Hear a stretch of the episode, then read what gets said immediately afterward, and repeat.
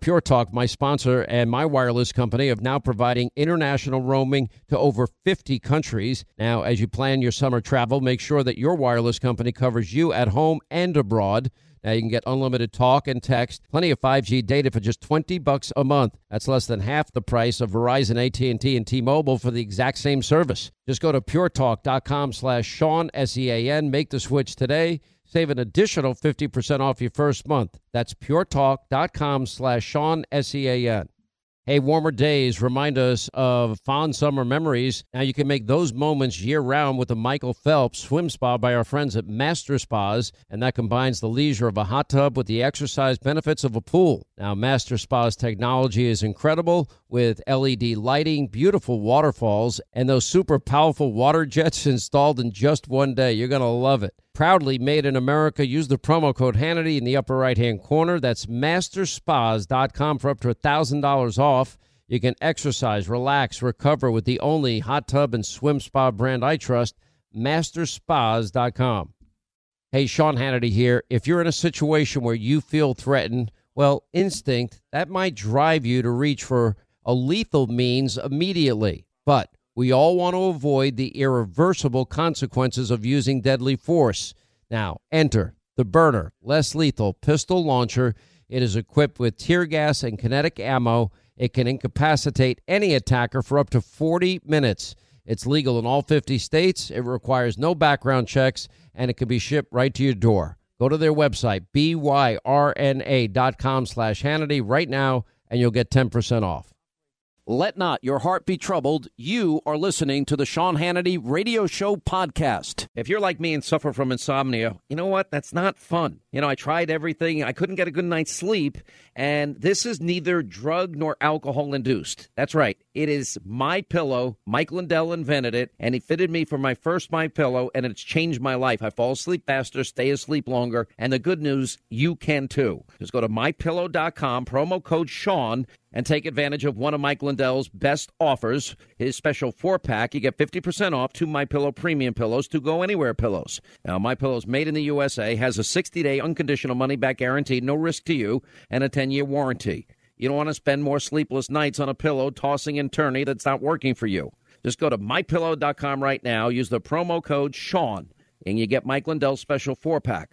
You get two My Pillow premium pillows, two Go Anywhere pillows, 50% off, and you'll start getting the kind of peaceful and restful and comfortable and deep healing and recuperative sleep you've been craving and deserve. MyPillow.com, promo code Sean.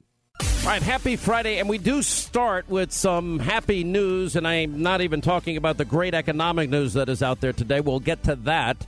Uh, remember, we talked at length about Christian Saucier. This guy has a wife and kid, and and this, he took six pictures inside a submarine and was put in jail. He he was was he was it a full and complete pardon he just got, Linda, or was it? Was it, a full pardon. He got a full pardon and is being let out. Apparently, I guess as we speak. No, he was released before, but now the pardon Okay. will wipe clean his record. Oh, that's great. All right, good. All right, I didn't keep up with it. That's great. Uh, something we have advocated for again and again. I can't tell you how many times, how many people I mentioned this to. Can you please look into this? Can you please look into this? Can you please look into this? And the same with Clint Lawrence. I don't want. We got to get Clint Lawrence out of jail. It's We do. unbelievable. You worked tirelessly on both of those cases, so Yeah, I'm not. Listen, I'm not going to tell anybody what I did, but I'm just. Well, let us tell listen, them. We'll tell I am them. just happy that this young man, and you know, think about this and compare it to Hillary Clinton. He had six pictures. He wasn't supposed to be taking pictures inside the submarine. He's proud of the work that he did inside a submarine. Didn't send the pictures to anybody. He wasn't accused of sending the pictures to anybody. Unfortunately, he lost his phone. And then when he lost his phone, they found the phone. In the phone, they saw the pictures of inside the submarine. And instead of what he should have gotten, which is a little slap on the wrist, maybe a slight demotion, um, they turned it into a big ordeal, and they end up putting this guy in jail for an entire year. It's unbelievable that we treat our servicemen and women this way. Kind of like Michael Flynn, General Flynn. You know, now General Flynn has to sell his house just to pay for his lawyers because he was talking to his counterpart and may not have remembered every aspect of the conversation and, quote, lied to the FBI. I doubt General Flynn lied to the FBI. I bet he took a plea deal because they said, "Well, we're going to put your son in jail." That's my guess. That's where my my mind is running. I don't know for a fact yet, but I'm working on finding out if I'm right on that. But the bottom line is, why would you put a guy who took six pictures of his submarine? And we just learned last week uh, that Peter Strzok, he's one of the ones that, along with James Comey, writing an exoneration of Hillary Clinton before the investigation. He knew the Russians had hacked into that email server that she had set up in the mom and pop shop bathroom closet. That was hacked by five five separate foreign intelligence agencies. Strzok news specifically that the Russians had hacked into it. Okay, the Russians probably had the same information as Julian Assange. Doesn't mean that they gave it to Julian Assange. Assange swears they didn't. You could, but Hillary left it so wide open anybody could have gotten it. That's the point. And if you mishandle classified, top secret, special access program information, that's a crime. That's a felony. 18 USC 792. I can go through all the different felony statutes that she violated. But then the fix was in. The fix wasn't in for Christian Saucier. He went to jail. But the fix was in for Hillary because Comey and Strzok and McCabe and, and Lisa Page and probably Loretta Lynch, too, meeting on the tarmac with Bill, they all wanted her to be the candidate. They weren't going to let her get charged like Christian Saucier. You see, now, this is a, a real life example when I talk about equal justice under the law. Because Christian Saucier had one set of legal standards applied to him, and Hillary has an entirely different set of standards applied to her. And the poor guy spent however many months in jail for nothing. He wasn't a threat to our national security. What Clinton did is far worse. And she covered it up, deleted it, acid washed it, bleach bit it, and, and banged it up with hammers to make sure nobody could get access to it. But apparently, people had already had access to it because she put it in an unsecure location. And she did that because she wanted to avoid congressional oversight. It's unbelievable how people are. Before we get into the president and this huge, this is a big deal with North Korea and Kim Jong il. Uh, it's a huge deal. But before we do that, I want to go back, a meet the press interview. This is 1999.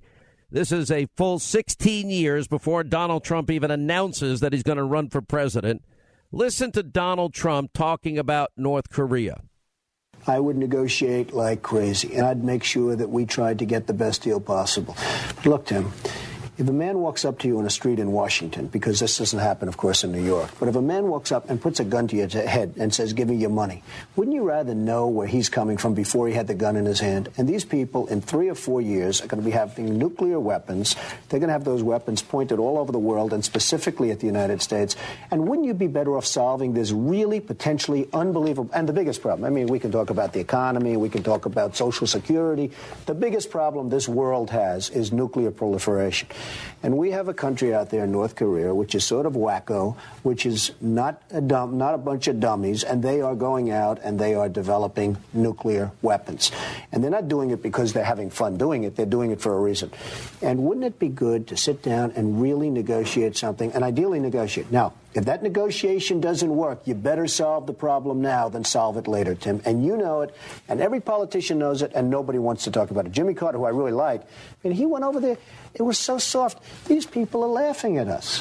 The former general of the Air Force, Merrill McPeak, the former Secretary of Defense, Les Aspin, said you could not launch a preemptive strike against North Korea because the nuclear fallout could be devastating to the Asian peninsula. I'm not talking about I'm not talking about us using nuclear weapons. I'm saying that they have areas where they're developing missiles. No, but taking out their nuclear do you know that this country would create Tim, a fallout. Tim, do you know that this country went out and gave them nuclear reactors, free fuel for 10 years? We, we virtually tried to bribe them into stopping, and they're continuing to do what they're doing, and they're laughing at us. They think we're a bunch of dummies.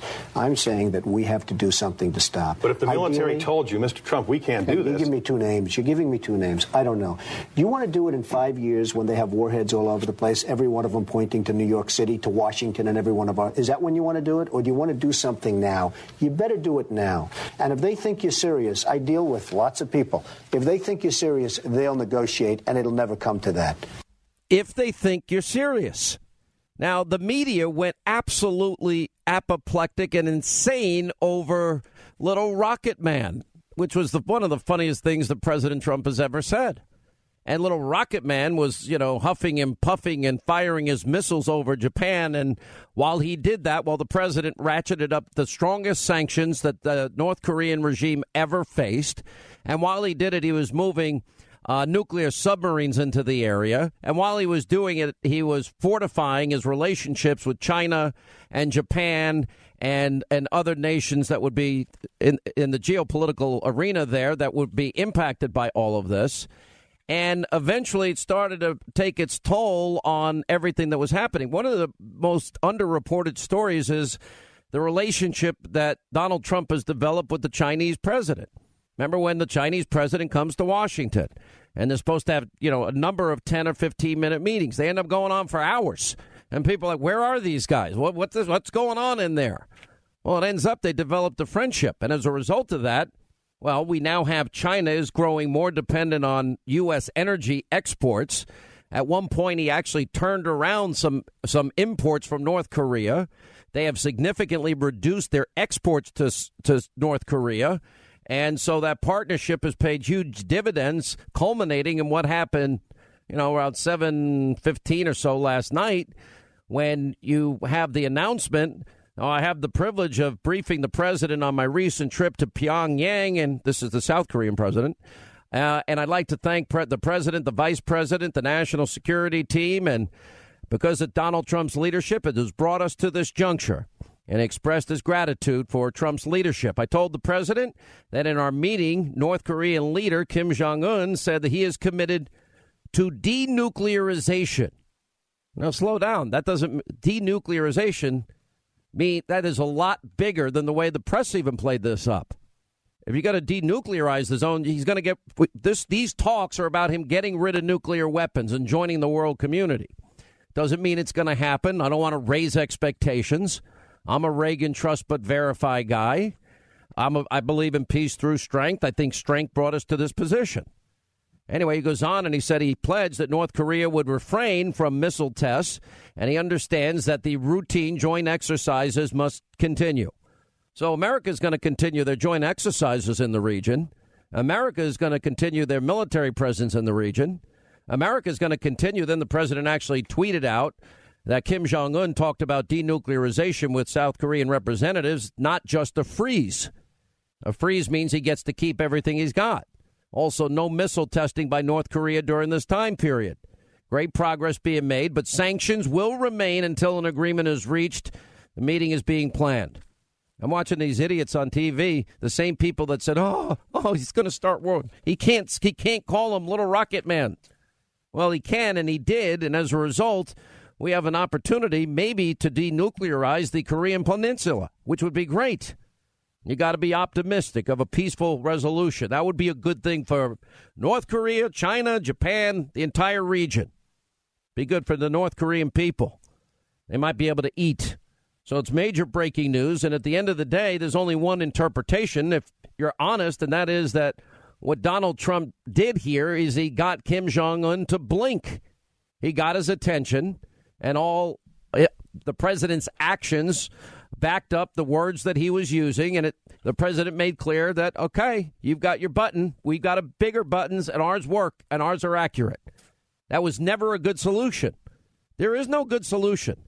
Bill Clinton promised after he made a deal with Kim Jong Un's father, Kim Jong Il, uh, that oh, this is a good deal for the American people. He does what liberals always do. He bows down on bended knee and he tries to bribe murdering dictatorships and regimes.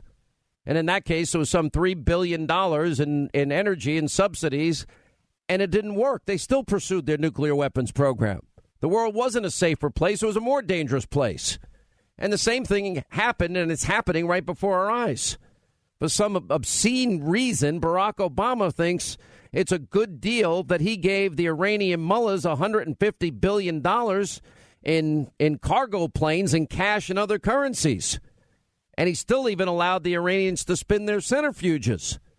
Those are the same mullahs chanting death to Israel, death to America. Today, after two years of negotiations, the United States, together with our international partners, has achieved something that decades of animosity has not a comprehensive long term deal with Iran that will prevent it from obtaining a nuclear weapon. This deal demonstrates that American diplomacy can bring about real and meaningful change. Change that makes our country and the world safer and more secure. This deal is also in line with a tradition of American leadership. A total, complete, and utter fantasy on Obama's part, on Clinton's part. It's no different than the idiocy of appeasement of Neville Chamberlain and peace in our time. And as my mother would always say, well, rue the day you give these people billions of dollars. Well, I can tell you, no matter what happens, there's no there's no downside to this. Either the North Koreans capitulate or they they get nothing. That's how it's going to work. They're not going to get billions of, of dollars in cash and other currency from Trump. All right, so these are the details as it relates for Christian Saucier.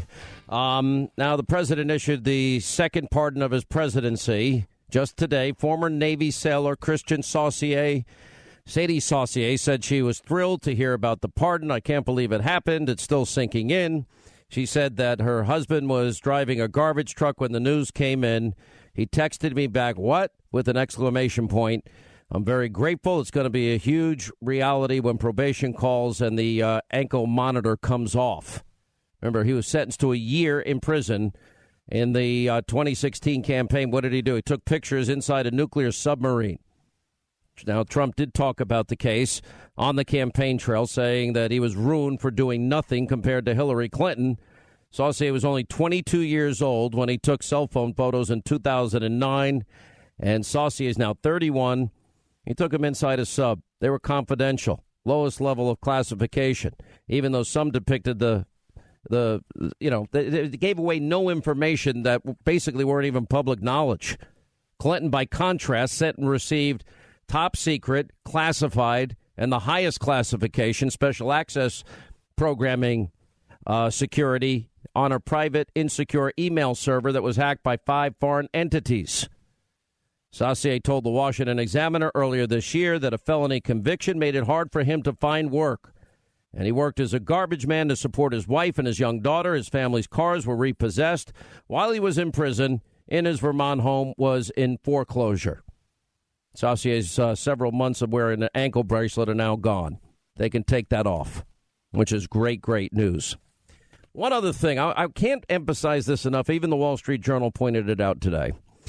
The president got Kim Jong un to this point in large part because of the relationship he's had with China and the Chinese president. Because China was ramping up their enforcement of international sanctions. And uh, if you go back to March 1st, the Wall Street Journal was writing a week long tour of China's borders, r- border regions, found the sanctions are starting to bite inside of North Korea. Factories are closing, prices are rising, power shortages in some areas. The drop off in official trade with China, which normally accounts for 90% of North Korea's total, is a blow to Pyongyang. And China's imports from North Korea dropped by a third in 2017, the Chinese government says. And in December, they were down 82% from the year prior. Well, what do you think happened here? The president was spending hours with the, the Chinese president. And I asked him, he said, I've never gotten along with anybody so fast in my life. And they just hit it off. And he'd gotten on the phone, he called the Chinese president, and he supported it. Anyway, 800 941 Sean, toll free telephone number. You want to be a part of the program. We got a lot of other news we will get to, and your calls straight ahead. All right, 25 till the top of the hour. Happy Friday. Thanks for being with us. Toll free. Our number is 800 941 Sean. You want to be a part of the uh, program. Uh, um, frankly, the numbers are amazing, just phenomenal.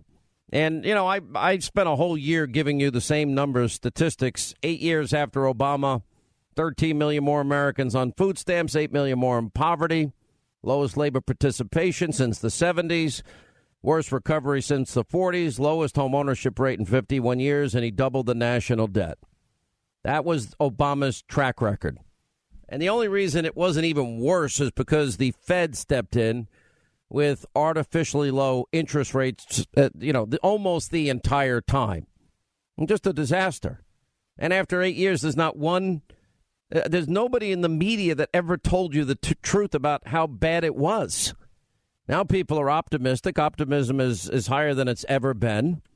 You know, if you just look, you know, at the numbers that came out today, it's pretty phenomenal. And if you want America to succeed, what was the last election about? The last election was about America's what? forgotten men and America's forgotten women. And those people that are out of work, and those people that are in poverty, and those people that are on food stamps, and those people that are out of the labor force, and those people that, that feel hope has left them. Anyway, you got a job blowout, and the economy now added 313,000 new workers.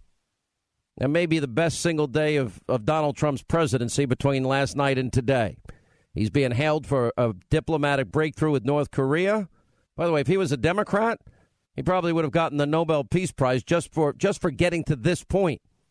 With today's unemployment report, it shows the job growth came in at more than 50% higher than the experts expected.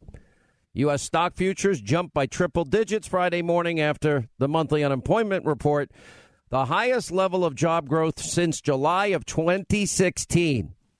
313,000 jobs added in February, far surpassing expectations of an increase of maybe 200.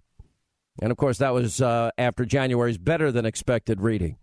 So the rate continued. Unemployment rate is 4.1%. It's the lowest rate in more than 17 years. The labor force participation rate increased to 63%. That metric gauges the percentage of working age Americans that are working or looking for work. The average hourly earnings, meanwhile, increased uh, to 26.75. That's the hourly rate, $26.75. The wage growth rose by 2.6%. That's down slightly from the 2.9% wage increase from January. Uh, goods producing industries like construction and manufacturing, mining, logging collectively had the highest month to month growth since 1998. Job creation numbers for January and December were revised higher also, according to the monthly report. You now have a record 155,215,000 Americans that are employed. That is a record number. Amazing. That's uh, just incredible. That's 785,000 people more than last month's record, according to the Bureau of Labor Statistics. The number of employed, if you want to break it down demographically, which everybody in the media likes to do, black, Hispanic unemployment in America now at historic lows. Number of black employed Americans hit a record high, 19 million. 87,000 last month and a record 72,530 women 16 and older were counted as employed. It's uh, to put the unemployment rate in perspective. The last time we saw rates this low, Bill Clinton was president. In the final four months of 2000, Clinton's full year in office, the unemployment rate went to 3.9%. Its lowest rate was 3.8%. These are amazing numbers. Wages continue to rise. Numbers of Americans not in the labor force is being reduced. And uh, we have the non civilian. I mean, I just go through these numbers all day. The bottom line, these are great numbers and a great day. But you wouldn't know it if you look at the news media last night. You know, I actually looked at some of this stuff online and by Newsbusters. So you've got one good news bombshell after another in the last 24 hours, which is good for America. What drives elections? Well, peace and prosperity. If we can get in the Korean Peninsula, if we can get peace and we can denuclearize the area, do you imagine what that means for economic possibilities for everybody? It's phenomenal. So you have all this good news out there 330 some odd thousand new jobs, all time approval rating high in the Marist survey and Zogby and Rasmussen. So Trump's approval ratings continue to grow. And the president, who Democrats claim was so unstable and deranged, may be on the verge of a breakthrough with North Korea that could be worthy of a real peace prize. And it has left Democrats like Chuck Schumer and Nancy Pelosi literally speechless. And Maxine Waters has gone into hiding. You know, I got a, a clip last night of MSNBC and their conspiracy theorists over there this is can you can you you could imagine a president asking himself why has no other American president ever agreed to do this? You might imagine another president in this circumstance. Kim Jong Un makes a makes a request. Do you want to meet? You might you might think like another president in this circumstance. You could imagine a president asking himself or herself. Why has no other American president ever agreed to do this? Why has no sitting American president ever met with a leader from North Korea. Why has that never happened in all the decades North Korea has existed as a nation? Why, why hasn't any other president ever done? Should I take that to mean that this might be a particularly risky or even an unwise move? See, I, I think that's how most presidents would approach the idea of a personal presidential meeting with the North Korean dictator. All right, I can't take any more. Let me let me let me answer this. Donald Trump is not the president that is going to get down on his hands and knees and kiss the ring of radical Islamic mullahs in Iran and deliver $150 billion in cash and other currencies. No, he's not like those guys. He's not like the guy that said, This is a good deal, especially for the hot chicks. This is a good deal for the American people. And give North, I'm giving North Korea billions. I expect them to be, play nice in the sandbox. No, that's not the guy. Now, good news is bad news for people on the left side of the aisle. Because every bit of economic good news that comes out, it points out just how incompetent, just how the radical leftism of Obama, you know, that gave that same network some anchors thrill up their legs, has policies that failed. This is the perfect moment to historically learn something. One, peace through strength works. Two, sanctions work. Three, talking tough and meaning it works. Bribery, extortion, sucking up to murdering dictatorships doesn't work. Appeasement doesn't work. Nor does redistributing the wealth work. Nor does punishing business and burdening business with high taxes and regulations work. None of it works. But for whatever reason, we get sucked into this ebb and flow that we're going to try stupid every time again. Jimmy Carter failed. Reagan had to clean up his mess. Reagan's policies worked. The same. The same exact thing. Obama's policies were a disaster. And if Americans don't know it, it's because they're not listening to this program. I made a decision. I'm going to say it every day during the election how bad it was because I knew nobody else would say it. And look at where we are. Now Americans have opportunities, and we have a chance of peace that nobody thought possible in the Korean Peninsula. That's good for the country. That's good for you. That's good for America. Now we have some other issues to move on here uh, with. And, uh, you know, it's nice to have some good news once in a while, I think. There is a Rasmussen survey that says that the Oakland mayor, Libby Schaaf, who is standing by her decision to aid and abet criminal activity and tip off the city's illegal immigration population last week, that ICE agents were on the way. And the survey asked, well, the mayor of a major city recently notified illegal immigrants in her city that federal immigration authorities were about to conduct operations there. Should the U.S. Department of Justice seek obstruction of justice charges against the mayor? Well, 47% of likely U.S. voters said yes. The Justice Department should seek obstruction of justice charges against the mayor. 36% opposed. I know the left would love it because they think in their minds that would just turn, you know, this mayor into a martyr. We have, um, as she stands defiant, there's an interesting Daily Caller piece out today as this Mayor Schaaf stands defiant uh, in face of immigration law, in defiance of immigration laws. You've got the mayor protecting all these, you know, you got it, part of the population there. There's a hundred illegal alien pedophiles, according to the Daily Caller, and child uh, sex abusers and wife beaters and rapists. A hundred in and around that area. Now, I gave you the statistics of the 232 they apprehended. 115 of them had committed very, very serious crimes. So they were looking for illegal immigrants that had then then been found guilty of other major crimes. This was not they weren't going after DACA, they weren't going after dreamers, they weren't going after people on that overstayed their their visa, they weren't going after chain migration. No, they were going after those illegal immigrants that were convicted of other crimes and still on the streets of our cities and towns. That's what that was about. And they were successful. But the mayor did put the life of law enforcement agents in jeopardy. And that's a problem. Now, I want to give you an update. We'll do this more at the top of the hour. There's two big developments in what is we can call in one general term Obama Gate or Deep State Gate, whatever term you prefer to use. And that was I told you yesterday that uh, the Attorney General Jeff Sessions he gave an interview with Shannon Bream of the Fox News Channel.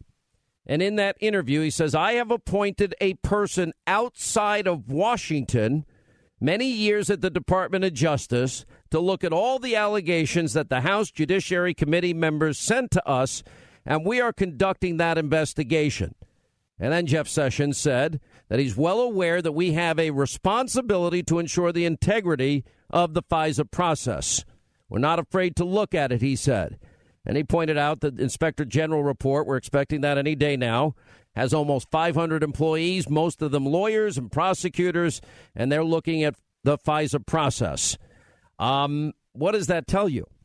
Well, it tells you that a lot of times the Department of Justice is doing things that you don't know about. I know it's been so frustrating for those of us that know the crimes were committed, but it seems like the attention has uh, been got finally has gotten to the Department of Justice, and that means everything involving that phony bought and paid for Russian dossier of Hillary Clinton that was then used to obtain a FISA warrant against Carter Page, Trump, Trump campaign associate in the Trump campaign uh, that in fact the fact that they lied to the judge, purposely omitted information to the judge. They knew it was bought and paid for by Clinton. They never told the judge that.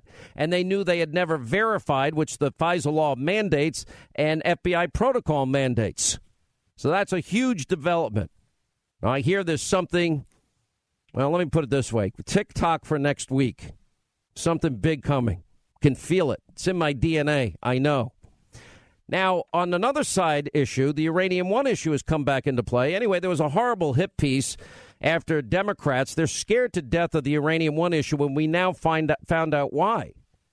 Now, we broke this story like other stories, and we've been telling you that something is coming. This is a big story. And some of you say, yeah, right, you always tell us that, Hannity. Well, I haven't been proven wrong yet. Anyway, what we learned is when the uranium one, William Douglas uh, Douglas Campbell is the informant that was inside Putin's network while he was trying to get a foothold in the uranium industry. Anyway, so Democrats put out a preemptive hit strike against this witness who literally was w- risking his life being in Putin's network when they were involved in bribery, extortion, money laundering, and kickbacks. And he's the one that knew everything that was happening. Anyway, so we're going to talk to Victoria Toensing. Now we found out in this piece that in December of 2017, FBI agents from Little Rock, Arkansas, interviewed Mr. Campbell about the Clinton Foundation. Now, they would they have done that if he and any concerns about Campbell? I doubt it. All right, let me take a quick break. We'll come back and we'll continue. It's the Sean Hannity Show. When we come back, an exclusive interview, the attorney for that FBI informant in the Uranium One case, the big bombshell that the Arkansas FBI talked to this informant about the Clinton Foundation in December of last year. That is a huge development. Also, Jeff Sessions appears to be moving very close now to announcing a special counsel. We'll get to that and much more as we continue. We'll also get your calls in 800 941 Sean if you want to be a part of the program.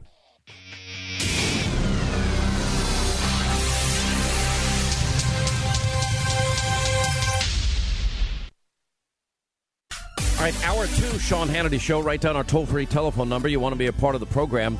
It was one year ago yesterday that Sarah Carter, John Solomon broke the story that, in fact, there was a FISA warrant issued against the Trump campaign, an associate of the Trump campaign. And at the time, President tweeted out some days later that, oh, looks like I was wiretapped.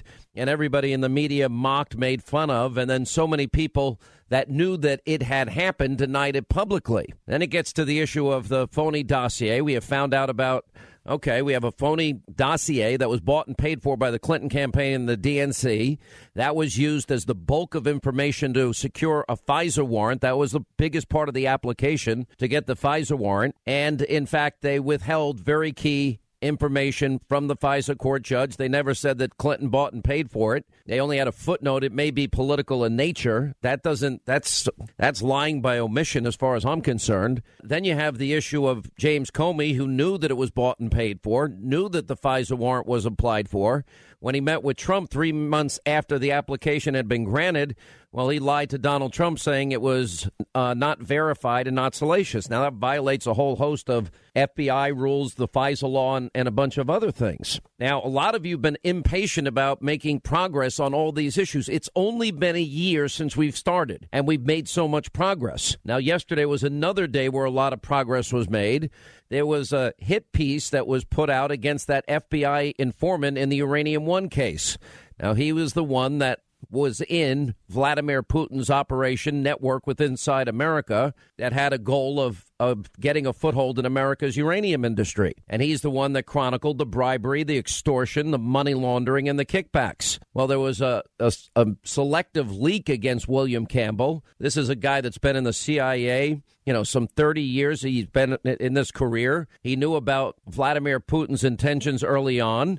Robert Mueller was the FBI director. William Campbell was an FBI informant, and they did nothing. Anyway, the attorney for William Campbell fought back hard yesterday, and as a matter of course, also revealed that there is an investigation into the Clinton Foundation that is being undertaken by the FBI office in Arkansas. So, here to weigh in on all these new developments this week, Sarah Carter, investigative reporter, Fox News Channel and Victoria Toensing of diGenova and Toensing, who is the lawyer for Mr. Campbell, the informant in the Uranium One case. Welcome, both of you. Thank you, Sean. All right, you wrote uh, this really letter. Nice to talk to you, Victoria. What a stinging rebuke to this hit piece that was leaked to the Hill.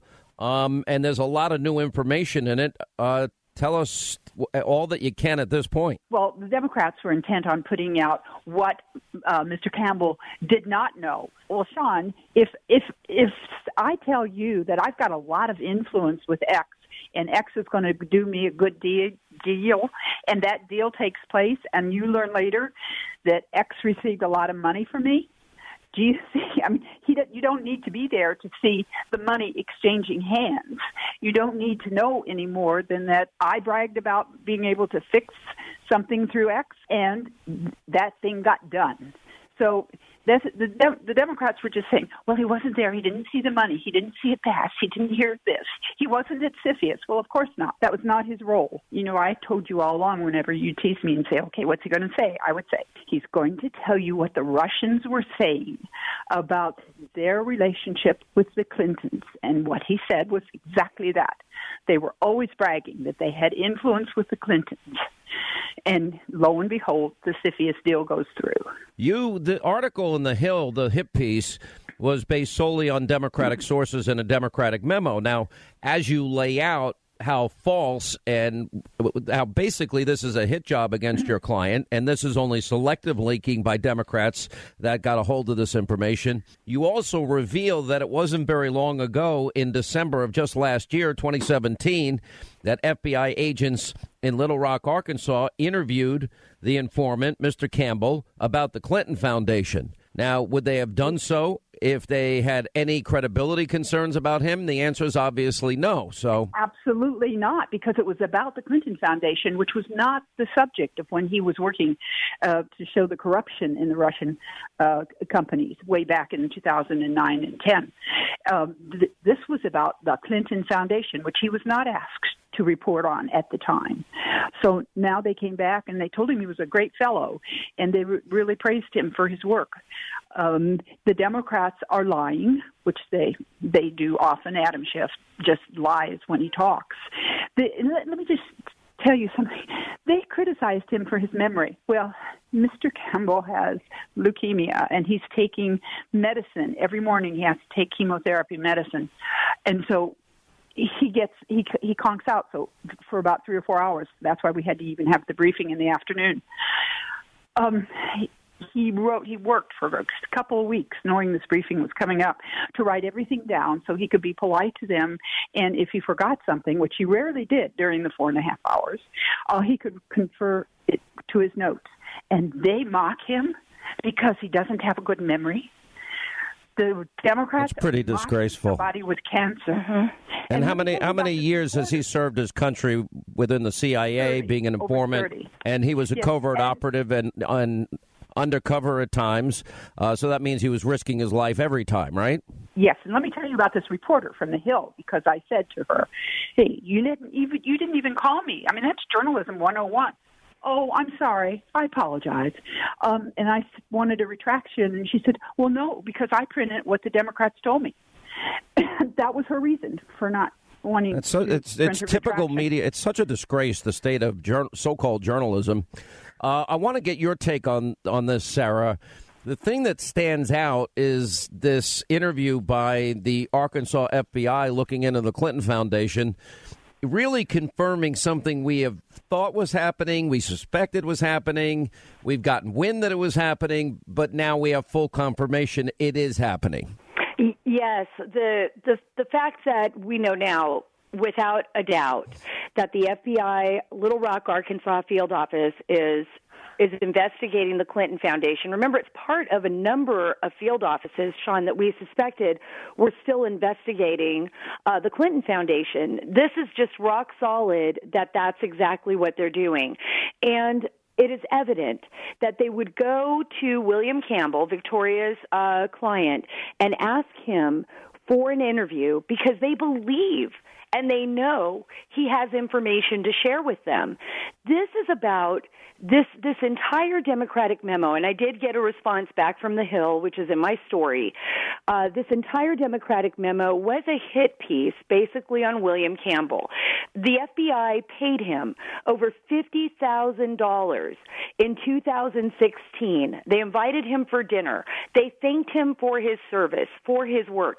You don't keep a man for six years undercover in this particular case, working both counterintelligence and criminal for the Bureau if they are unreliable and not very good uh, at collecting information. But, but didn't he discover while he had penetrated and was an informant for our FBI, he discovered bribery, extortion, money laundering, Absolutely. kickbacks, basically racketeering. It's a Putin network working within the United States with a goal to get a foothold in the uranium industry. Now, Bob Mueller is the FBI director at the time. He was passing this information on to his superiors. Why did they allow Putin's operatives to be successful in the end? This is 18 months before they signed off on that Uranium One deal. Well, because they were in a counterintelligence investigation, and this is what's really this is what's really incredible here. You know, we we know now that that William Campbell had worked with the CIA. We know he was passed off by the CIA to the FBI, which was investigating, uh, you know, bribery, kickbacks, and all kinds of other type of schemes, money laundering between the Russians and U.S. contractors here in the United States. And we know that Campbell was providing very sensitive counterintelligence information. So I think what happens is this they're collecting the counterintelligence information and they can't crack down fast enough on the bad guys because they're still collecting information. But the fact remains that the information that Campbell was providing to the FBI was being run up the chain of command, and that's according to the agents that were handling him. That is the information that they gave him, and we know it ran up the chain of command. We believe Mueller, of course, knew about this.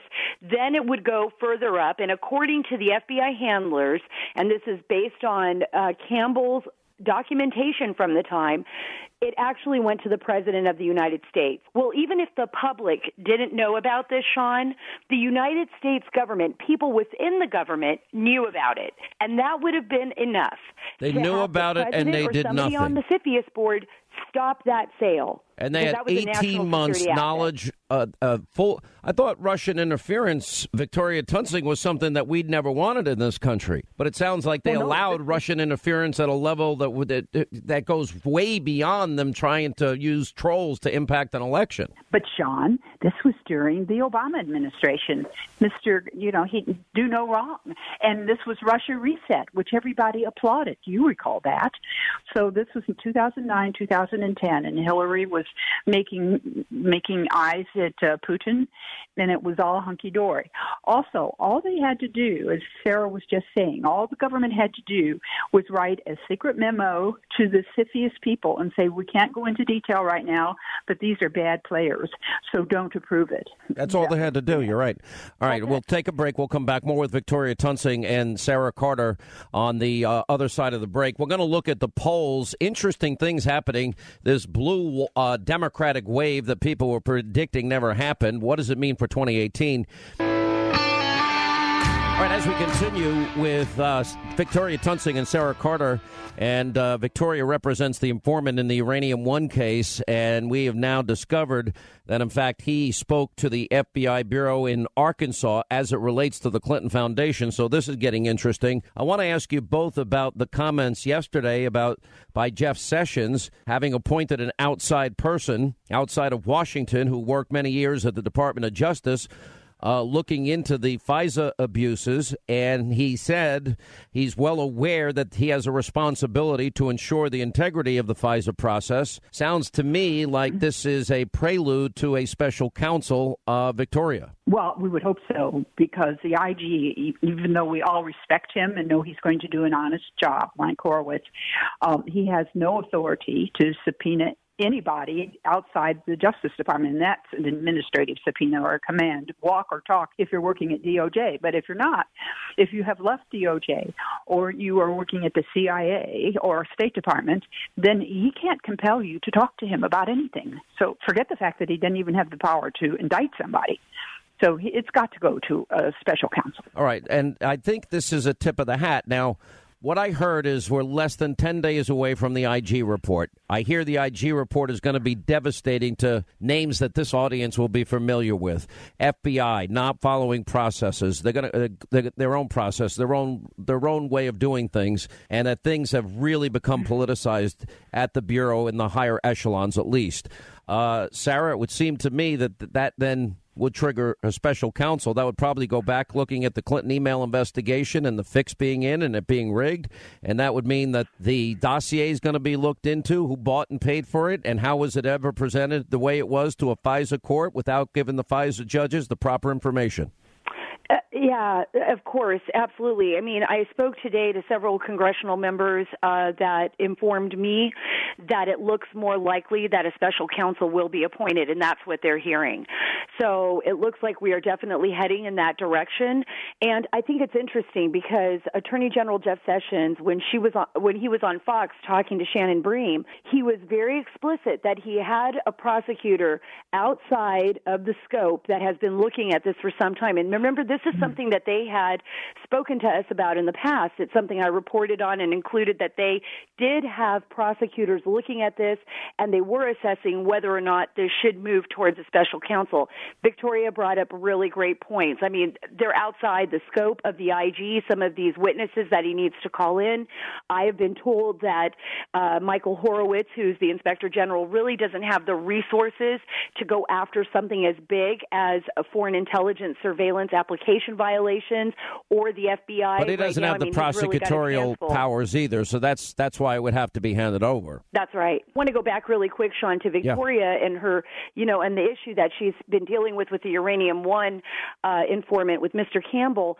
I, I was looking at a number of stories that came out after the Hill, and I can tell you, maybe we can ask her now, but Yahoo didn't quote, uh, didn't have a comment from her. CNN didn't. The Washington Examiner, the Washington Post, Reuters. No, they never bothered, which is why she had to put out her own statement to call Victoria.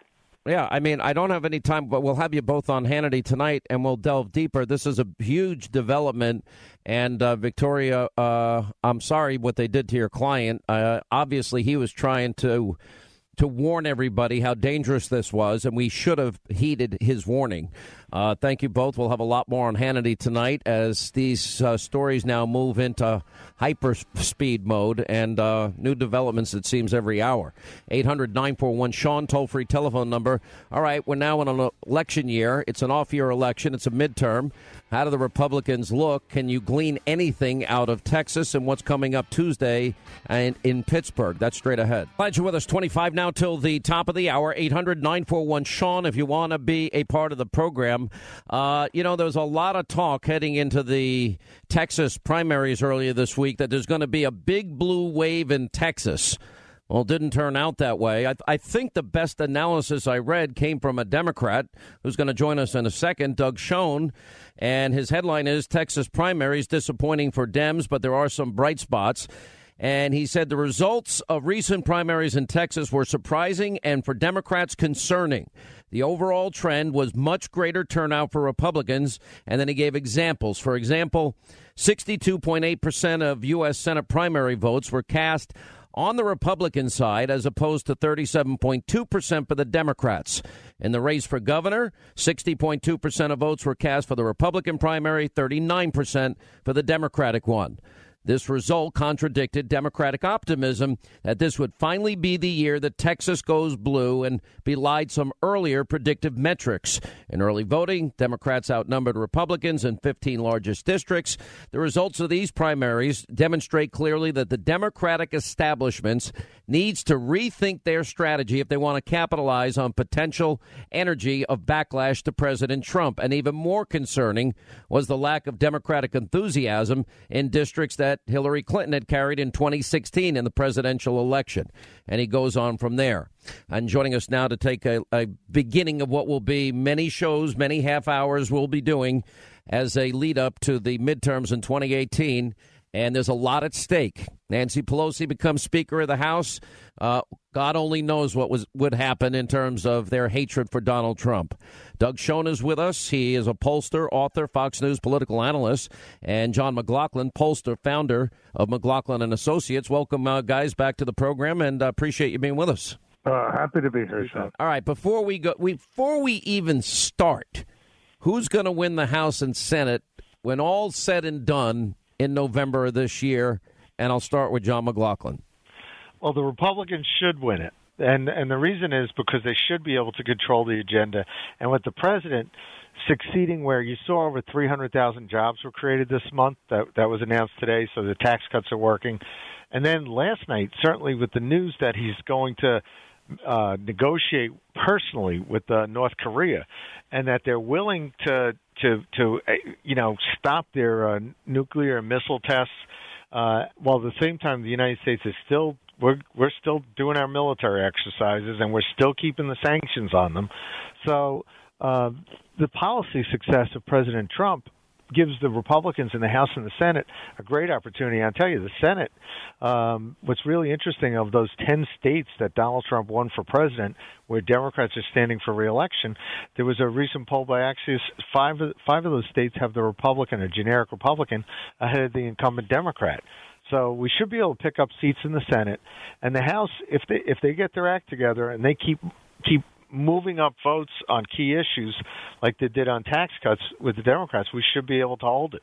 But it's March, so we've got lots of time between now and then. And Tuesday's special election in Pennsylvania is like Texas, where the Democrats' hopes are up that they think they'll be able to take a seat. But um, I think I think President Trump going out there could make a big difference, and we'll get the Trump voters. Well, he's up out. by three. He's not a particularly strong candidate. Let's let's be honest about this. And the Democrats in that particular case did did pick a, a, a moderate, a Marine. So it's made it far more competitive based on who they chose for that election. Correct? Uh, absolutely, they're trying to they're trying to be a lighter version of the Republicans, but they're not because, and that's the key thing about having the House and the Senate make the Democrats vote because when they vote on these issues, um, you know they're, they're stifling good legislation, but they get exposed. Whether it's whether it's workfare, whether it's uh, um, you know immigration. I mean, the president's come up with a reasonable compromise. The Democrats won't even bring it to a vote. Yeah, which I think is bad policy. I mean, there are even people that want DACA and people that would benefit from DACA. And, you know, dreamers are really dumping on Democrats at this point, Doug, and they're protesting, you know, the expiration of the uh, DACA deadline. And they're saying, well, why didn't the Democrats take the deal? They wanted that deal. I, I, I've written pieces and said on your show they should, uh, in fact, uh, have taken the deal. I agree with John about the Senate. I think Republicans will pick up a couple of seats, um, or worst case, hold where they are. But I think right now they're looking to pick up. I think the House, though, um, given the approval ratings of the Republican congressional leadership, the fact that the president himself is still underwater, I, I think there's a pretty good chance, Sean, the Democrats win the House and they win it in California, New York, Connecticut, New Jersey, uh, Oregon, Washington, largely, but not entirely, because of the non deductibility of state and local taxes. I'm not sure, but there aren't many Republicans that are up, and, and most of those seats are pretty well gerrymandered. I mean, I don't think Pete King is going to be in trouble in New York or Long Island. Uh, and a lot of the But Republicans John, John actually Faso oppose the bill. certainly Is. What's that? John Faso certainly is, and a couple of others. You're, you're Lee- talking Lee about my Zeldin ca- is. You're, you're talking about my candidates. You just named three of my three of my candidates. I mean, Pete King, I've Pete had King- Well, it's up to John to. Well, John, he's basically saying you're going to be the big loser on election day. If that happens, we'll have you on the day after and say, "Why didn't you do your oh, job?" Oh, oh, well, when they win, but let me tell you, I've, I've ridden those, co- I've ridden their coattails in these elections. John Faso is an extremely hard worker for a first termer. He's doing very, very well. You also have, I mean, Pete King and Lee Zeldin are very, very popular candidates, and and you've just named three people that actually voted against that provision when they voted against the tax cut plan because they were standing up for their districts and people respect their independence. But I tell you the thing that the thing that's really really important is in our last survey in in uh, February, the last national survey, we asked the question, you think the economy is getting better or worse? 56 to 32, the majority of Americans said said better. And that economic growth because of those tax cuts that they're seeing and hearing about every day is is is making it extremely hard for the Democrats. Even Nancy Pelosi was backing up today where she was trying to uh, say it wasn't just crumbs. I mean, she she she understands that she she sounded so out of touch when she said that. I mean, the greatest thing we have going for us is is not necessarily uh, um, you know the, the the fact that we've gotten these things done, but it's it's that the Democrats are so out of touch and and their values are so wrong. They're so out of touch with the mainstream, the heartland of America. What happened in Texas where everybody was predicting this big blue wave and it didn't materialize at all? Even the New York Times half apologized for it not being there. I think the problem is, I say this as a Democrat. I know my friend John McLaughlin will agree. It's not only that the Democrats are out of touch; they don't have an agenda. They don't stand for anything other than resist. And what I said in the article you were kind enough to quote, Sean, is absent an agenda, absent a centrist approach. They can't maximize their appeal, and I think John would agree with me on that. John? I, and I would, uh, it, but I, I'd go one further. He says they don't have an agenda. They do have an agenda. Every Democrat voted against President Trump's tax cut. Every Democrat is not willing to compromise on immigration because they want to keep uh, diversity lottery. They want to keep chain migration. So, th- so there's there's issue after issue where the Democrats are trying to keep quiet that they really don't agree with the majority of Americans on these issues. So it's and it's really incumbent on the Republicans because, you know, in November, if we don't make an issue of where the Democrats are wrong, that they that they oppose workfare, uh, even term limits. I mean, the members there they should vote on term limits. The majority of Americans want that. It's the biggest thing going to drain the swamp. If the Republicans don't vote on the issues that the majority of Americans care about, then it's our own fault if we were to lose the House. If, on the other hand, we stand the Democrats and make them vote, then what then what happens is we have a really good shot to keep the House and pick up Senate seats. But the, the great irony in all of this is that Donald Trump, you look at the Heritage Foundation study, he completes 64% of his agenda in the first year of his presidency. And I, I know there was not a lot of great fanfare. Uh, there was last night on the issue of North Korea, which which was pretty spectacular by any objective measure. Every, nobody thought that the president that said, "Hey, little rocket man, uh, we've got rockets that work and they're bigger than yours, and you're not going to th- intimidate the United States of America." Seemingly through his sanctions and other policies and tough rhetoric, he has brought this guy to the table, and he's not going to be bribing them with cargo planes full of cash and other currencies to the tune of 150 billion dollars, like Obama did with Iran or Clinton did with uh, North Korea and Kim Jong Un's father. So my point is that you know I think if the Republicans were smart, they'd say, okay, now the president's nearing the fifty percent approval rating mark. I would always ar- argue that he polls lower than he where he really is because he's a controversial figure. But with the look at the economic numbers today, uh, you got to say that the Republicans are looking a lot better because of Trump, uh, in spite of their hostility towards Trump. Yeah, what I would say is the Democrats' best asset are the uh, Republicans in the Congress who really can't get their act together. And there is a message there, Sean, but as you have told me for uh, so long, and I agree, they really can't get out of their way. They get themselves into trouble. Well, Republicans have been weak. I mean, they could have they could have had so much more in terms of success in the, advancing their agenda, but you know they could barely get out of their way and, and repeal and replace health care. Now they did eventually get rid of the mandate. That's a good start. Uh, the tax plan, though, I think is having such a positive effect on the country just by looking at today's numbers. The me- we can see tangible results and a reversal of eight years of decline. John McLaughlin, that's you know people vote their pocketbooks. Period. Yes, but you just hit on a really important part. The president in the reliable polls that we look at, where they actually make sure they poll enough Republicans and and uh, they they they poll for likely voters, the president's hovering in a mid to upper 40s range of job approval.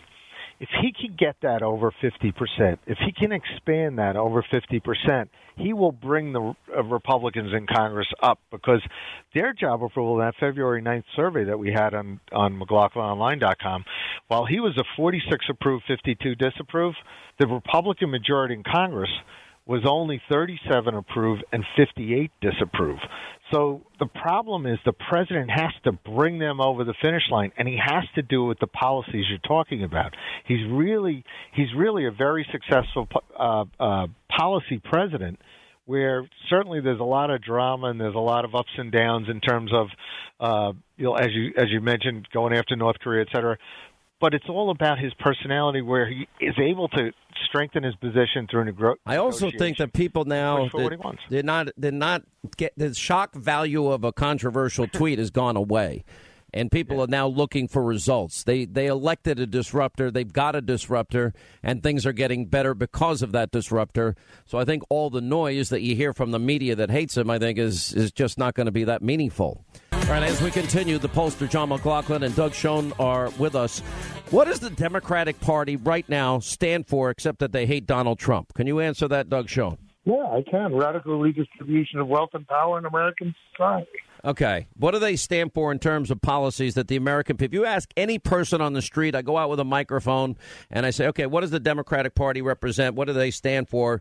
Do you think anybody will have an idea except that they'll say, oh, they hate Donald Trump? They hate Donald Trump and they want to soak the rich.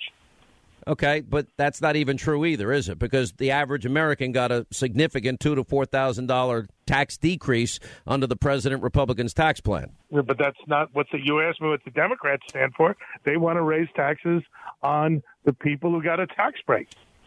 okay, and then we'll go back to the same horrible. We'll go back to the same horrible economy that Obama gave us. Uh, it may well, but uh, I'm not that kind of Democrat. I am somebody who believes in low taxes, who believes in balanced budgets, who believes in uh, tough policies on crime and welfare reform, and a very aggressive foreign policy. I'm a lonely man, but that's what I think, and it's different from what the Democrats think. Yeah, no, I hear you. Uh, uh if you're a Republican, how do you campaign this year? You campaign on contrast. You're absolutely exposed because you left out some things with the Democrats. They stand for open borders. They stand for weaker national security. They stand for appeasing our our, our enemies in the world, and and a weaker America. But but so the Republicans have to stand on a contrast on on substantive issues, and they have to basically say, okay, you really agree with us on the on the majority of issues. And by the way. Uh, I grew up in New York, and I've worked all over the country and mostly blue states I, I end up in these elections or in these purple states where it takes a lot of Democrats like Doug Schoen to elect the Republicans I work for, and they always and they agree with us on issues, whether it's whether it's securing Israel. I mean, what's amazing is this Democratic Party they would throw Israel under the bus, and it used to be a bipartisan issue. Now it's now it's like now it's something where it's become a political football after Barack Obama, where uh, in effect the things that we used to stand for, the values that we would hold dear, a strong America, being strong with our allies, protecting jobs in America, uh, having you know, you know, low low taxes mm-hmm. on working class Americans. Um, you know, the Democrat Party has rejected it, and and and uh, we have to draw that contrast. If we don't, I've got a, I've, we lose. I got a break here. We'll be talking often throughout this election year. Always appreciate you being on, Doug Schoen and John McLaughlin. When we come back, news roundup and information overload hour. Dan Bongino, Lieutenant Colonel Buzz Patterson. Uh, we're going to talk about the president's North Korean deal and much more straight ahead. I would negotiate like crazy, I'd make sure that we tried to get the best deal possible. Look, Tim. If a man walks up to you on a street in Washington, because this doesn't happen, of course, in New York, but if a man walks up and puts a gun to your head and says, Give me your money, wouldn't you rather know where he's coming from before he had the gun in his hand? And these people, in three or four years, are going to be having nuclear weapons. They're going to have those weapons pointed all over the world and specifically at the United States. And wouldn't you be better off solving this really potentially unbelievable and the biggest problem? I mean, we can talk about the economy, we can talk about Social Security. The biggest problem this world has is nuclear proliferation. And we have a country out there, North Korea, which is sort of wacko, which is not a dumb, not a bunch of dummies, and they are going out and they are developing nuclear weapons. And they're not doing it because they're having fun doing it; they're doing it for a reason. And wouldn't it be good to sit down and really negotiate something, and ideally negotiate? Now, if that negotiation doesn't work, you better solve the problem now than solve it later, Tim. And you know it, and every politician knows it, and nobody wants to talk about it. Jimmy Carter, who I really like, and he went over there. It was so soft. These people are laughing at us. The former general of the Air Force, Merrill McPeak, the former Secretary of Defense, Les Aspin, said you could not launch a preemptive strike against North Korea because the nuclear fallout could be devastating to the Asian peninsula. I'm not talking about I'm not talking about us using nuclear weapons. I'm saying that they have areas where they're developing missiles. No, but taking out their nuclear do you know that this country would create Tim, a fallout. Tim, do you know that this country went out and gave them nuclear reactors, free fuel for 10 years? We we virtually tried to bribe them into stopping, and they're continuing to do what they're doing, and they're laughing at us. They think we're a bunch of dummies. I'm saying that we have to do something to stop. But if the military Ideally, told you, Mr. Trump, we can't do this. Give me two names. You're giving me two names. I don't know. Do you want to do it in five years when they have warheads all over the place, every one of them pointing to New York City, to Washington, and every one of our? Is that when you want to do it, or do you want to do something now? You better do it now. And if they think you're serious, I deal with lots of people. If they think you're serious, they'll negotiate, and it'll never come to that. All right, so that's Donald Trump in 1999, an interview that he had uh, given about North Korea's nuclear program. Uh, fascinating that it's resurfaced amid the Trump administration's heightened tensions with Pyongyang. And anyway, it was on Meet the Press, and there's Trump before any discussion 16 years later that he's going to be running for president, arguing that the United States must stop North Korea sooner rather than later, saying first I'd negotiate like crazy and I'd make sure that we tried to get the best deal possible. He said, now, if negotiation doesn't work, well, you better solve the problem now than solve it later, Tim. And you know it, uh, every politician knows it, and nobody wants to talk about it. Unbelievable. Now, with President Trump, everyone thought, oh, little rocket man is, is going to create a world war. But this is the same predictable answer that you get from liberals every time that, that the United States, as strong as we are, with the military might we have, for whatever reason, there is a compulsion on the left that they've got to get on, on bended knee and bow and kiss the ring and the backsides of murdering dictators. And their only answer is if, well, if we bribe them with American tax dollars, then maybe they'll like us a little bit more. Well, that policy of appeasement never has worked and it never will work. Bill Clinton gave Kim Jong il, who was Kim Jong un's father, over $3 billion in, in subsidies and energy just the same as Barack Obama gives $150 billion in other currencies, flies it into Tehran to give it to the mullahs that are chanting death to America, death to Israel, and burning the American flag and the Israeli flag. The policies of appeasement only incur further aggression. They haven't been a lot nicer since they've gotten all that money. Anyway, news roundup, information overload hour, Sean Hannity show. Dan Bongino is with us, former Secret Service agent, NRA TV contributor, host of the Dan Bongino show, and Lieutenant Colonel Buzz Patterson. You may remember he carried the nuclear football under President Clinton, author of Dereliction of Duty, an eyewitness account of how Bill Clinton compromised America's national security. You know, uh, Buzz, as I um, I should I should say, Colonel. I just know you so well, but Colonel, you know, I remember Bill Clinton. I this is a good deal for the American people when he tried to bribe Kim Jong Un's father. No, definitely. I was there the year after that, and uh, he he began this whole process, Sean, of kicking the can down the road, and here we are, 24 years later uh, the eleventh hour. This is this is, this stuff is happening, and we're we're this close now to that guy having the ability to hit uh, American shores, American cities with nuclear weapons. And I, I'm very I'm cautiously optimistic about this. I hope the stars align. Uh, but I don't see it happening. I don't see, uh, you know, I, I, I think he's messing around with the with the wrong guy. I think if you're going to he's trying to play us. I think playing Donald Trump's going to be a big mistake, and I, I hope that we follow through on that. But uh, I would also say I hope that we press them to do this immediately, not let Kim buy a couple months here because he's right there. If we let him push us across the finish line, we're in big trouble. You know, Dan Bongino, everybody was surprised. You know, there was a lot of talk. The president gave his announcement about the tariff deal yesterday. The most important words that nobody paid attention to oh, Mexico and Canada are exempt, and any other country can can negotiate an exemption. And it's a part of the Trump personality that the media has never figured out because they're so obsessed with their hatred of him.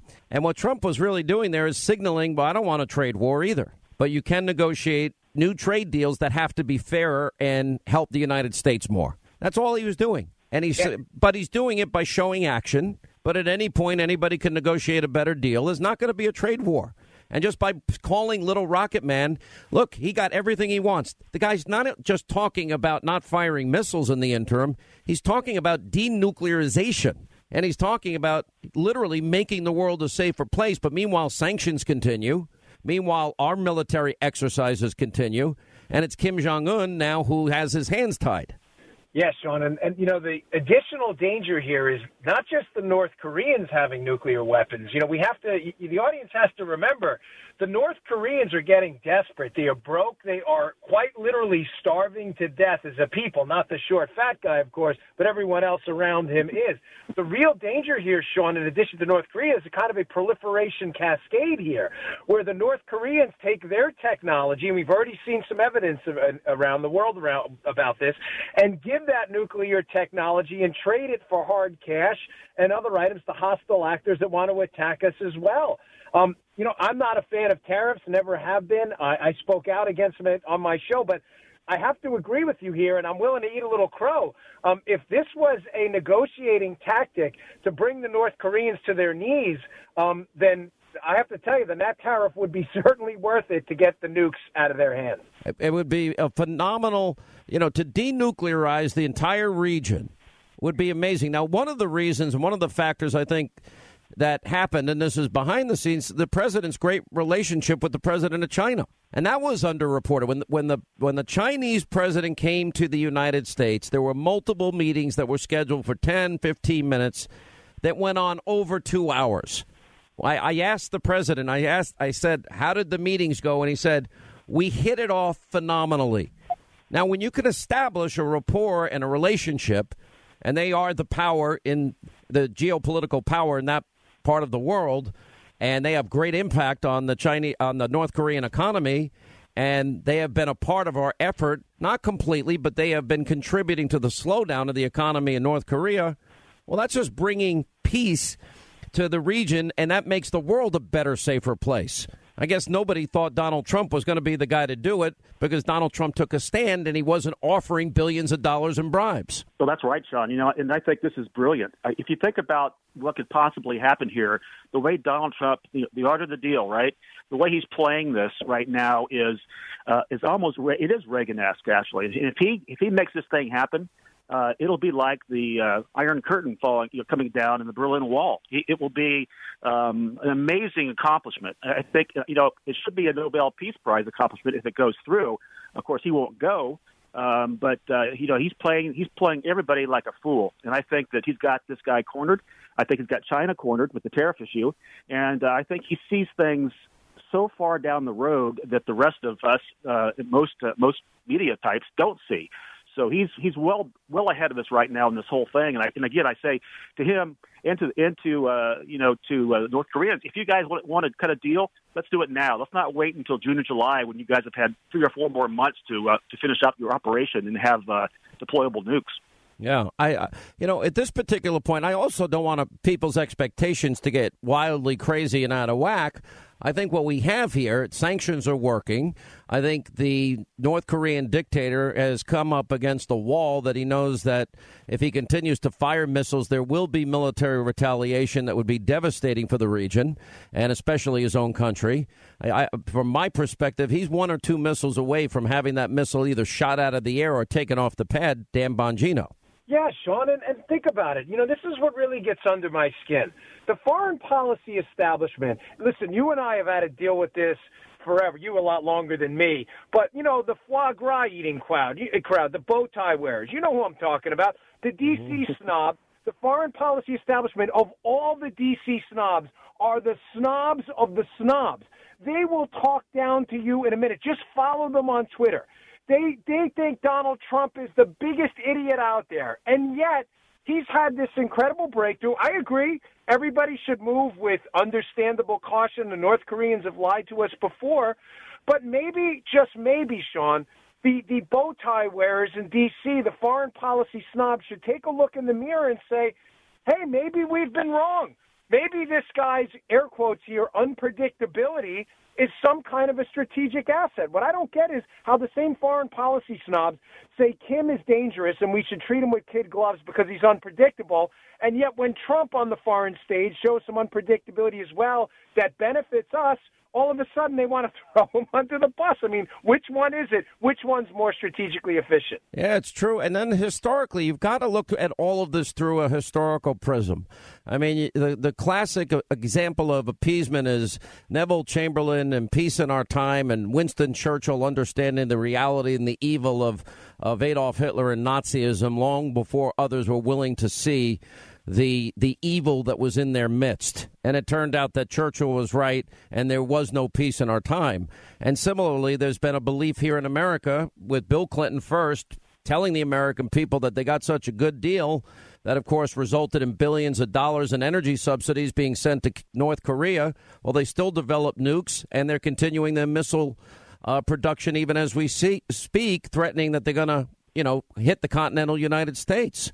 And then that goes to the, the, the dumbest deal of all time, which is the Iranian deal with Obama.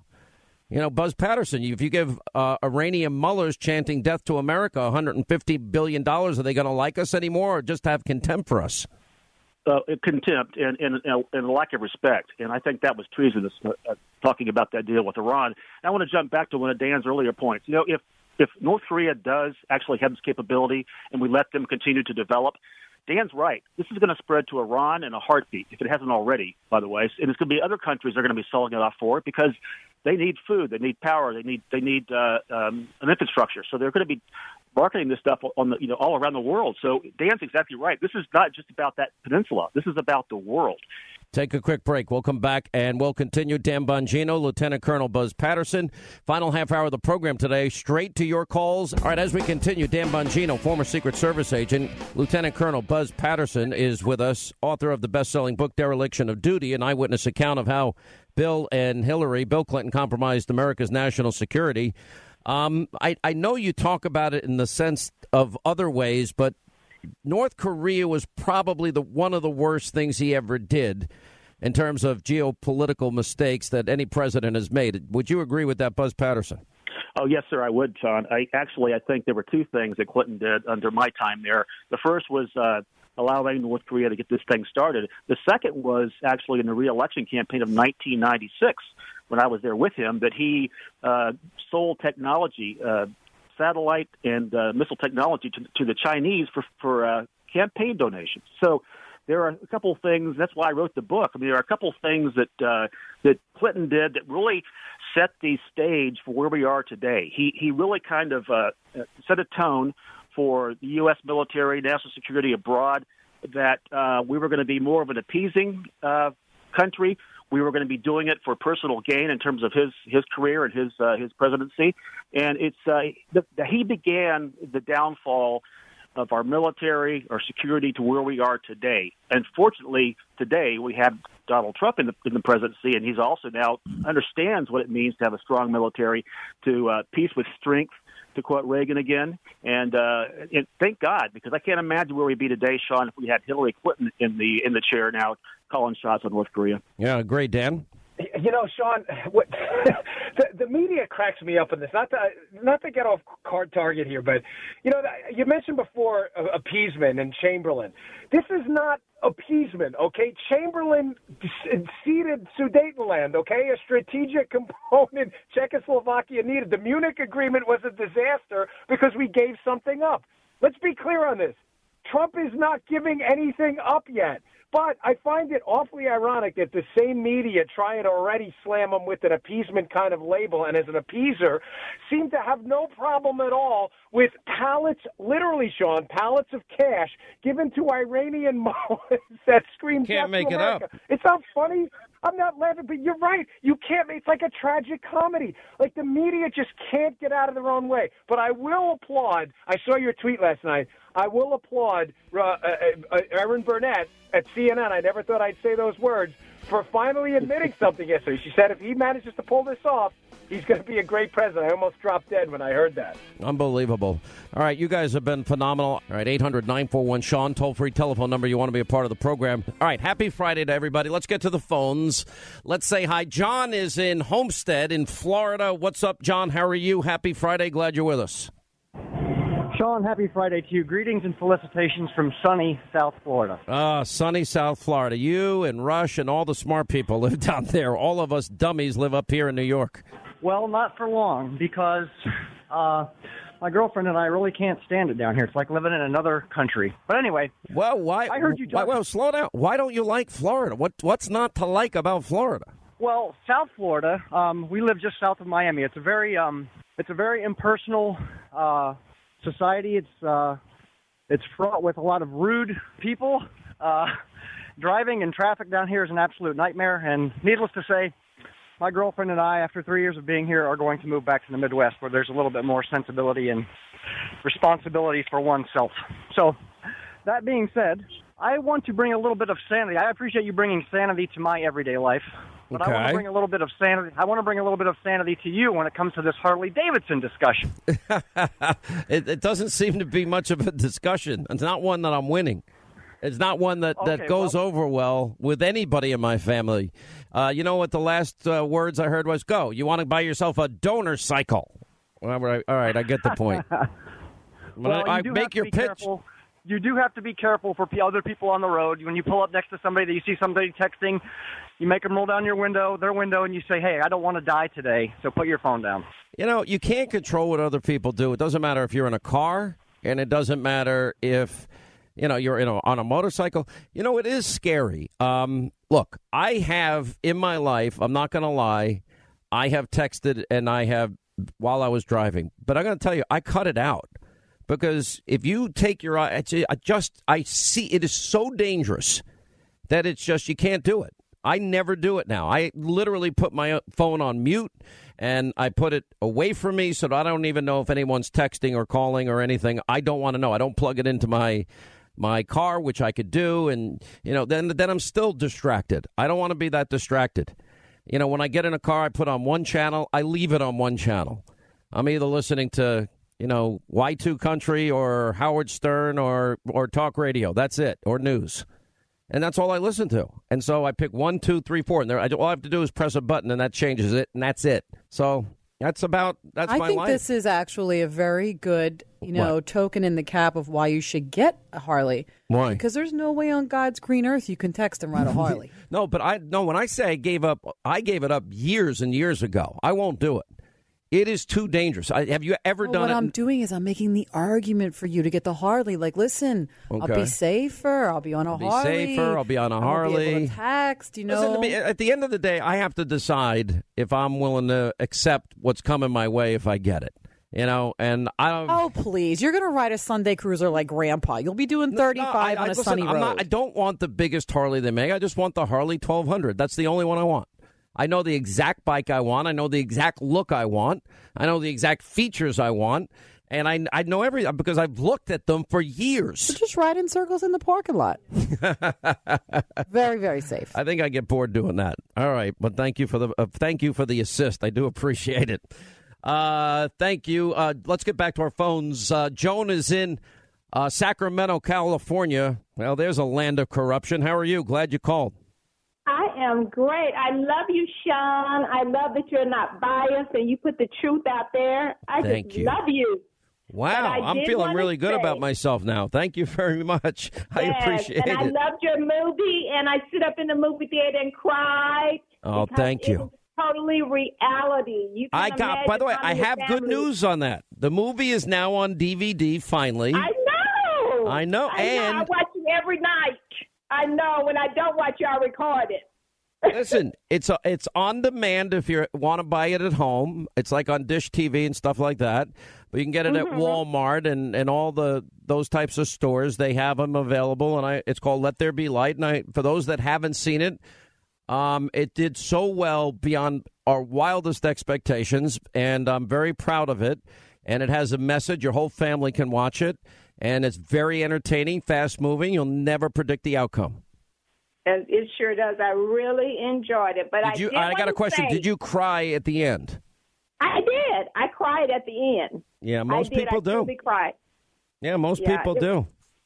It Yeah. was really it was an awesome Christian movie, and they don't they don't make enough of them nowadays. They and it, by the way, and it doesn't hit you over the head with it. It's not like it's not that kind of movie. It's a movie that makes you think. You know, It I wanted to make a movie that impacted your heart, your eh, that would Yes. stimulate your mind. That it would be did. very modern day, contemporary, a realistic scenario. And I think we Yes. accomplished that. And and I think it has a good message. You truly did. You you nailed Thank it. you. All right, thank you. But I did want to say one thing before you let me go. I do not trust Jeff Sessions. Sure, he's a good man, but he cannot be alone by himself, still being around that justice system, Rosenstein and all of them. Sitting up having dinner with him, and after telling Shafis before that he's not going to put a special counsel, and I do on the kidding side, they need to take a lie detector test, whoever they get, because to see if they are hate Trump or, or not, see if they're a Trump hater or not. Let me tell you something. don't. You know, I hear what you're saying. Look, the news in this country is corrupt. I, you know, things were a little slow the last couple of weeks. Everything is about to accelerate. When we learned yesterday that, in fact, the FBI is investigating the Clinton Foundation, when we see that Jeff Sessions did make an appointment, and we know the IG report after 14 months is coming, there's about to be, and there will be such vindication for this show and those people that have partnered with us doing the hard legwork, investigative work like Sarah Carter and Gregg Jarrett and John Solomon and Victoria Toensing and Jay Sekulow. It is going to be the biggest we were right, you were wrong you've ever seen in your life. And I am uh, I'm proud of what we've done. It's taken a year, but in the next week, two weeks, there's going to be massive developments. Just sit tight, and when you hear this stuff, just say, "Wow, I think I heard Hannity talking about that in the last year at some point," because it's true. We've not been wrong. that long, if not longer.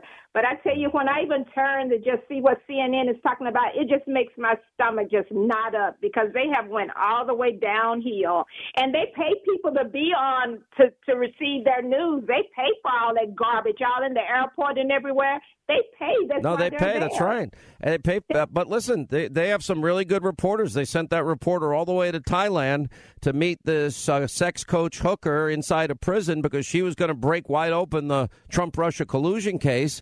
And then they sent another reporter to St. Petersburg, Russia, so that he could do some dumpster diving in the hopes that that's going to break over the tr- bro- break open the Trump Russia collusion thing.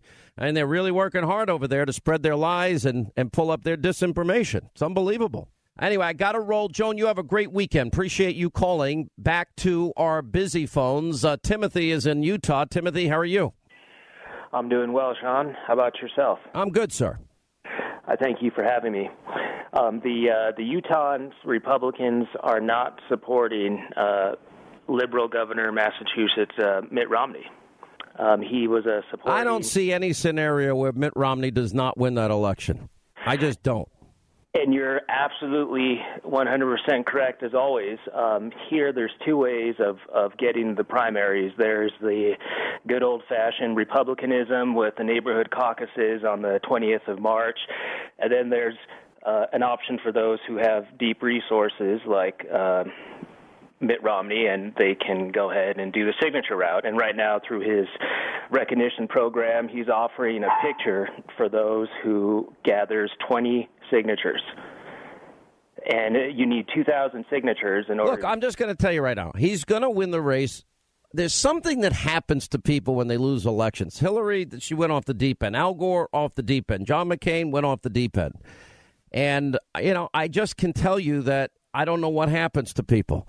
Now, with that said, uh, Mitt Romney made a lot of predictions about Donald Trump before the election, and I think he's an honest guy. I always liked Mitt Romney. Personally, I liked him a lot. I think he could have been a little stronger candidate.